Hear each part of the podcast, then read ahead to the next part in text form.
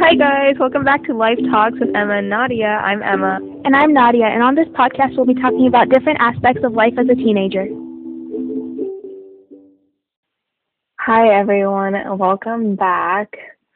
Today, Nadia and I are launching the second series of our podcast, which is going to be more of a subunit series opposed to an entire different series.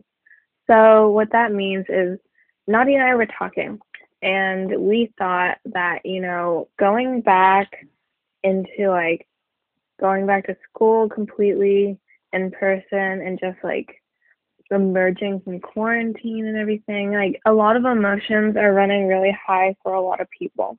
And so our goal is to create this subunit of series with approximately five episodes and every episode we have for this series is probably going to be pretty short, around 10 minutes. Yeah. And we'll be discussing dealing with different emotions. So, for example, today's would be dealing with disappointment. And then we'd discuss like some personal examples of that, give some advice, sort of define it, and just sort of do that.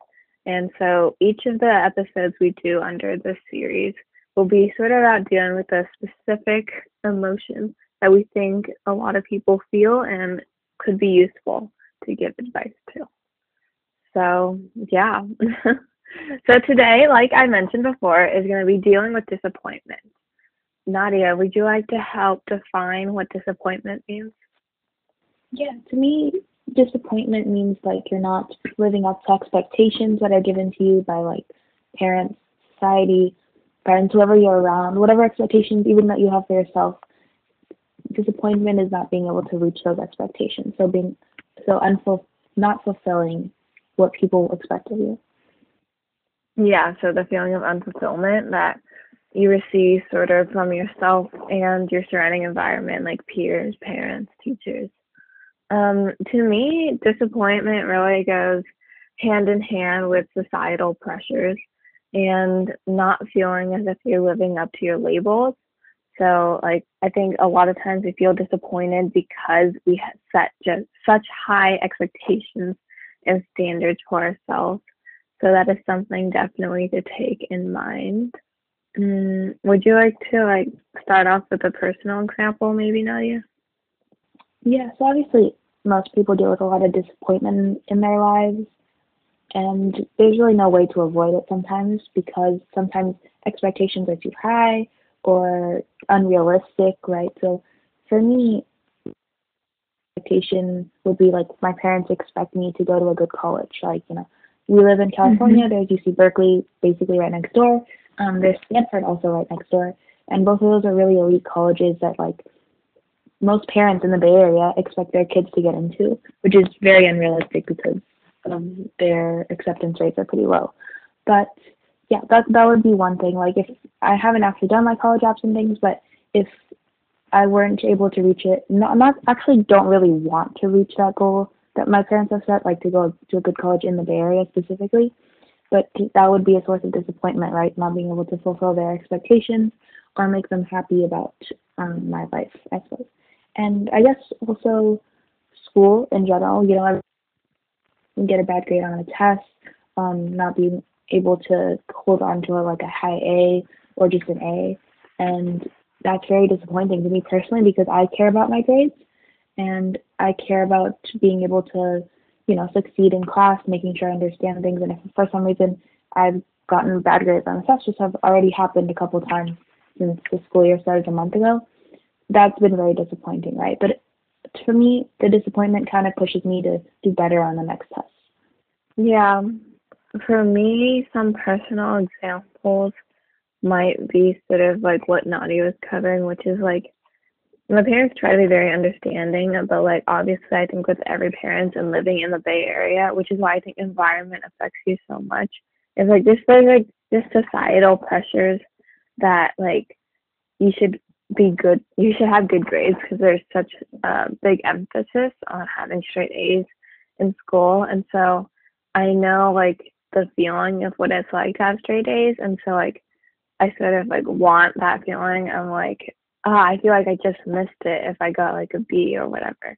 So those are some personal examples. Disappointment can be a really big burden.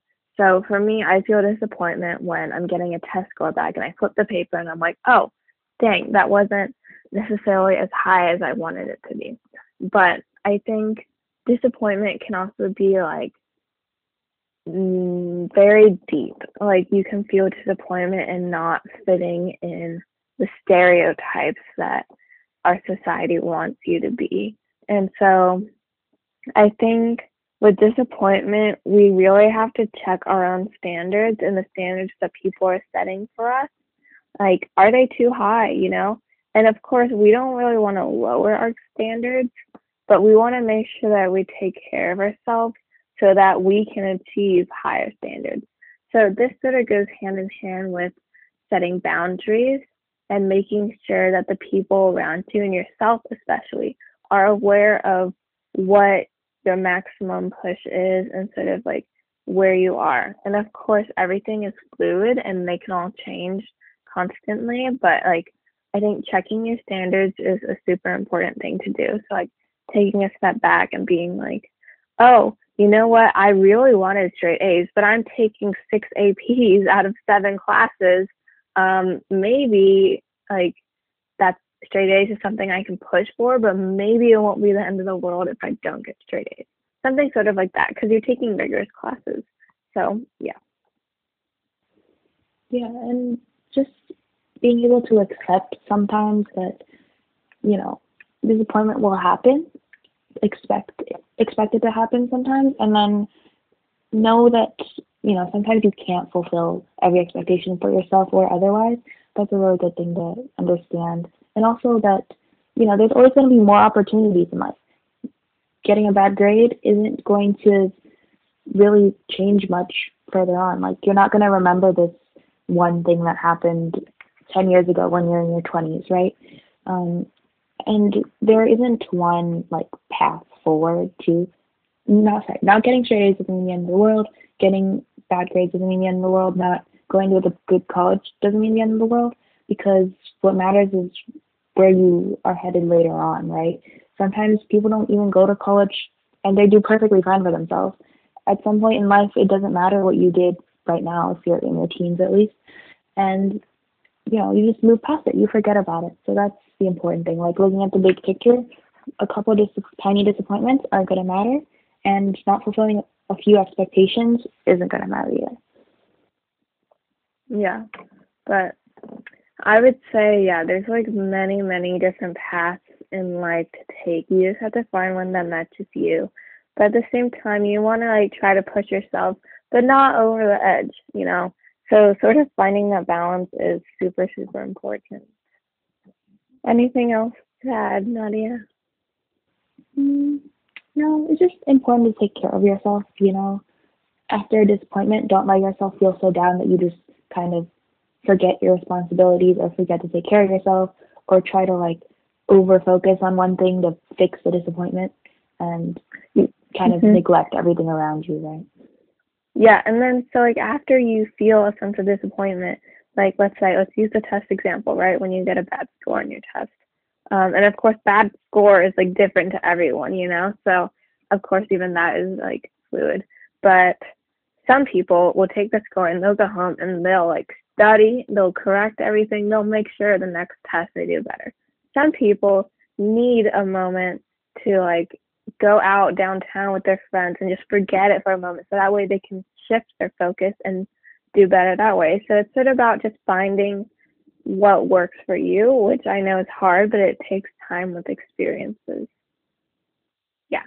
So this is our dealing with disappointment. I know these ones are pretty short, but um, yeah, they each episode we're aiming for around 10 minutes, so it's just super brief. Um, and yeah, that's it. Yeah, thank you guys for listening, and I hope you were able to take something from this podcast. Thank you for listening. Make sure you tune in every second and fourth week of each month on a Tuesday for our next episode.